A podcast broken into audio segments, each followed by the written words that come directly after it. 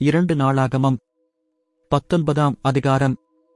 யோதாவின் ராஜாவாகிய யோசபாத் எருசலேமில் உள்ள தன் வீட்டிற்குச் சமாதானத்தோடே திரும்பி வந்தான்.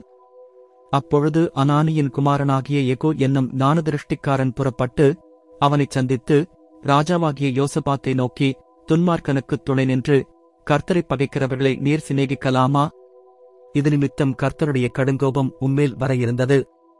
ஆகிலும் நீர் விக்கிரகத் விக்கிரகத்துப்புகளை தேசத்தை விட்டகற்றி தேவனைத் தேட உம்முடைய இருதயத்தை நேராக்கின விஷயத்தில் நன்மையான காரியங்கள் உம்மிடத்திலே காணப்பட்டது உண்டு என்றான்.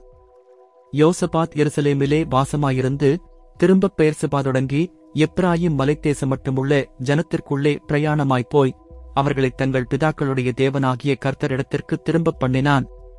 அவன் யோதாவின் அரணான பட்டணங்களாகிய ஒவ்வொரு பட்டணத்திலும் நியாயாதிபதிகளை வைத்து அந்த நியாயாதிபதிகளை நோக்கி நீங்கள் செய்கிற காரியத்தைக் குறித்து எச்சரிக்கையாயிருங்கள். நீங்கள் மனுஷருடைய கட்டளையினால் அல்ல கர்த்தருடைய கட்டளையினால் நியாயம் விசாரிக்கிறீர்கள். நியாயம் விசாரிக்கிற விஷயத்திலே அவர் உங்களுடனே இருக்கிறார். ஆதலால் கர்த்தருக்குப் பயப்படுகிற பயம் உங்களிடத்தில் இருக்க கடவது எச்சரிக்கையாயிருந்து காரியத்தை நடத்துங்கள். உங்கள் தேவனாகிய கர்த்தரிடத்திலே அநியாயமும் முகதாட்சணியமும் இல்லை பரிதானமும் அவரிடத்திலே செல்லாது என்றான்.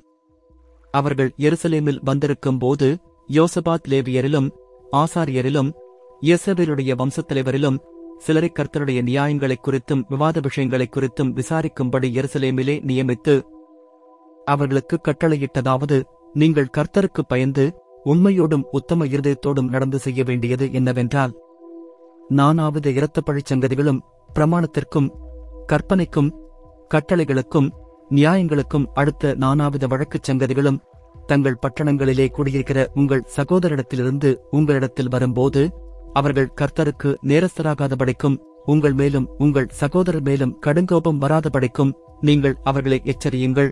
நீங்கள் இப்படிச் செய்தால் நேரஸ்தராக மாட்டீர்கள்.